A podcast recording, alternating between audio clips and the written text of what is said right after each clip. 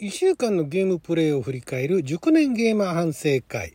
今回はマインクラフトしかやりませんでしたので、そこら辺を振り返っていきたいと思います。あなたの12分をちょっと拝借こんにちはラジオ神の神ふみかつです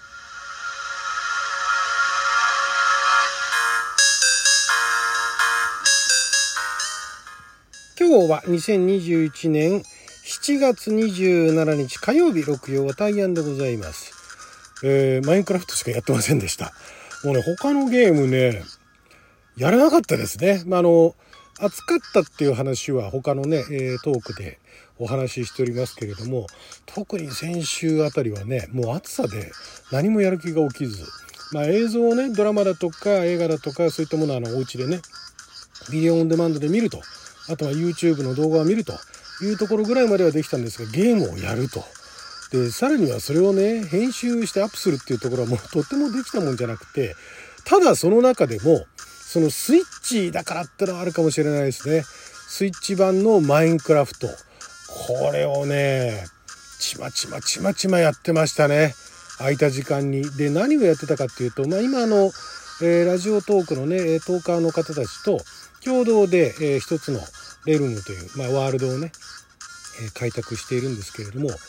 その中でまず私はあの遠くの一番最初のね拠点みんながあの集まって近所に家を建ててやってる拠点から遠く離れたところにまず道を作ったんですね。まっすぐ伸びる道をね。まっすぐ西とかまっすぐ東とかね。いう道を作ってでその先にさらにまたあの別の方がですね、えー、さらに遠くにね、えー、海底神殿を発見しましたと。いう報告がありまして。でえー、その海底神殿に行く途中にも最初のあのちょっと離れたところに大きな遠くから見ると大きな木に見える、えー、そういう建物を一つ、まあ、あの戯れに作ったんですけども海底神殿はさらにもうかなり離れたところにあってでそこでその別の方があ、まあ、開拓というかその海底神殿の中を探索された形跡があったんですね。でそこに行くまでの道が非常にシンプルではあったんですがかなり遠いのでじゃあちょっとその途中に海底神殿の近くに、えー、また拠点というか休憩所をまず作りましてでその休憩所って言ってるのは、まあ、1階にはあベッドが1つしかないんですけど2階に上がっていくとベッドが4つあるんですね。で今メンバーがそのサーバー使ってるのが5人いるんで、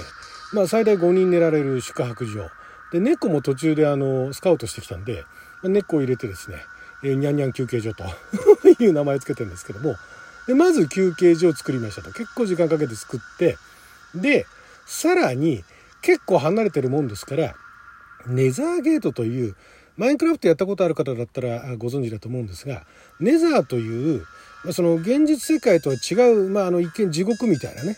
えー、溶岩がだらだら流れて非常に暗いなんかあの表の世界では出てこないようなモンスターが出てくるような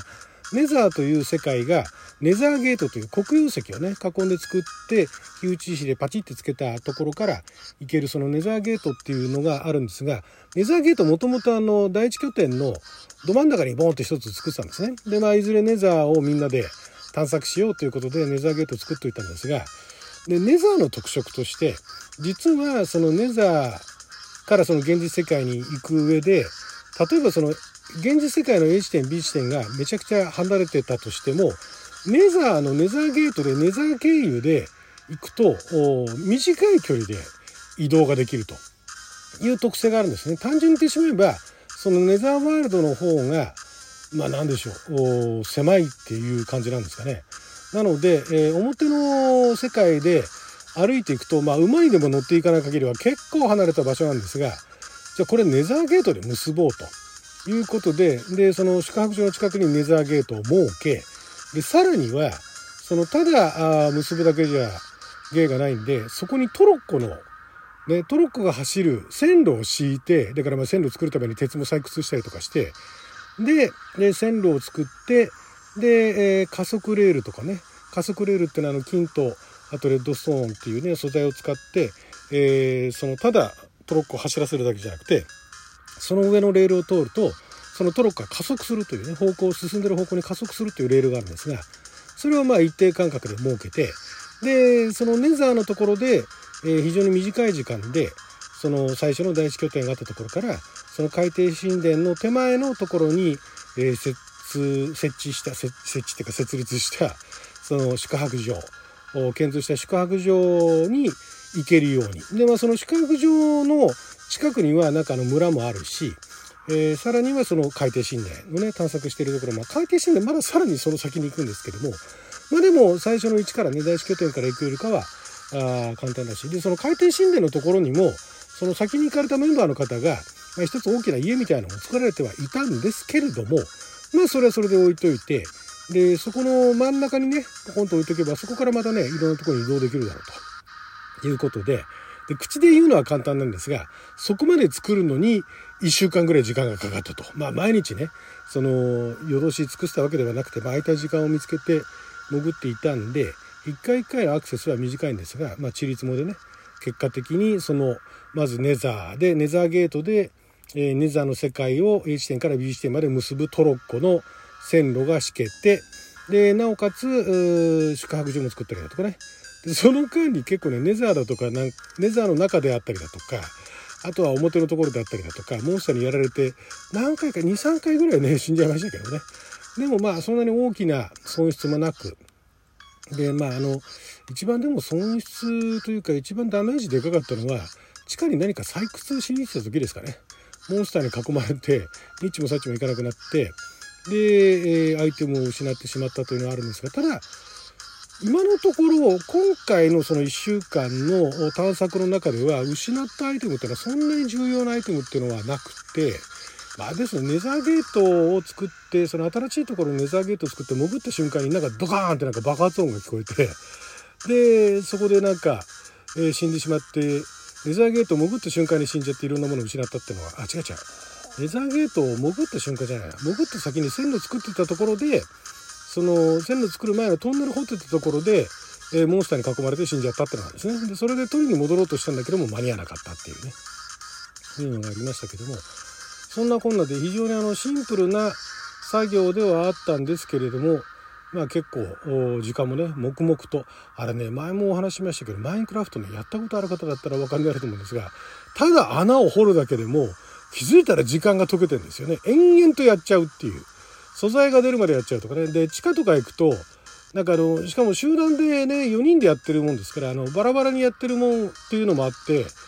もうなんかいろんなところに穴ができてていろんなところに松明も置いてあるもんですからあれこれどこ行けばいいんだっけって分かんなくなっちゃうんですよね。でまあ地図があればいいんでしょうけど私地図持ってないで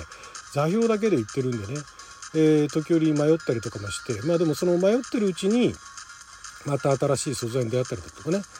でネザーのそのネザーワールドっていうのも私が前あの Java 版でやってた時よりもさらにあのバージョンがアップデートしてて、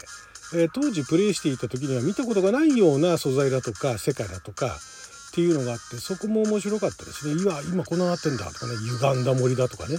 あと砦の背景とかね。いうのは前あの Java 版でプレイしてた何年前かな。12年前ぐらいかな。はなかったんですけどもつい最近ねあのアップデートされてそういったところも追加されたようで。ただ表の世界の方で追加された要素で、えー、まだ出会ってない素材だとかってたくさんあってまあ銅の素材は出会ったんで銅でね平石に作ったりだとかね。あとあの線路もそのなんだ、えっと、ネザーを通す線路だけではなくて私が今メインに暮らしている拠点の周りにも高架鉄道の線路を設けてで一つはその巨大な木のようなね遠くから見たら木のオブジェに見えるその謎の建物のところまで線路を通していてでもう一つは、えー、今度は別の方角の方にまっすぐ進んでた道をかつて作ったことがあってそこにあの別のメンバーの方があの線路を敷いていただいたんでそこになんとか合流してで、えー、また別の方角のところのね割れ目があってそこはさらにあのエンダーワールドって言って実はあのマインクラフトも、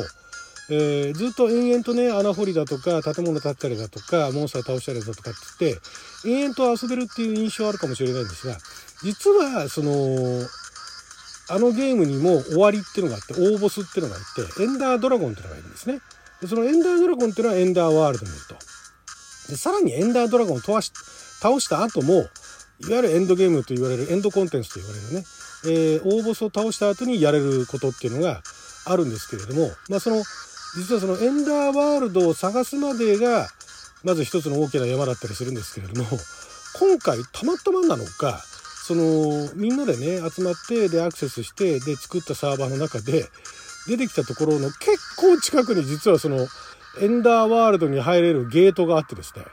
でそこにあのそこを探すのにもアイテムが必要だったのがそのアイテムが必要なくなってでそのだからねそこを探すためのアイテムを手に入れるために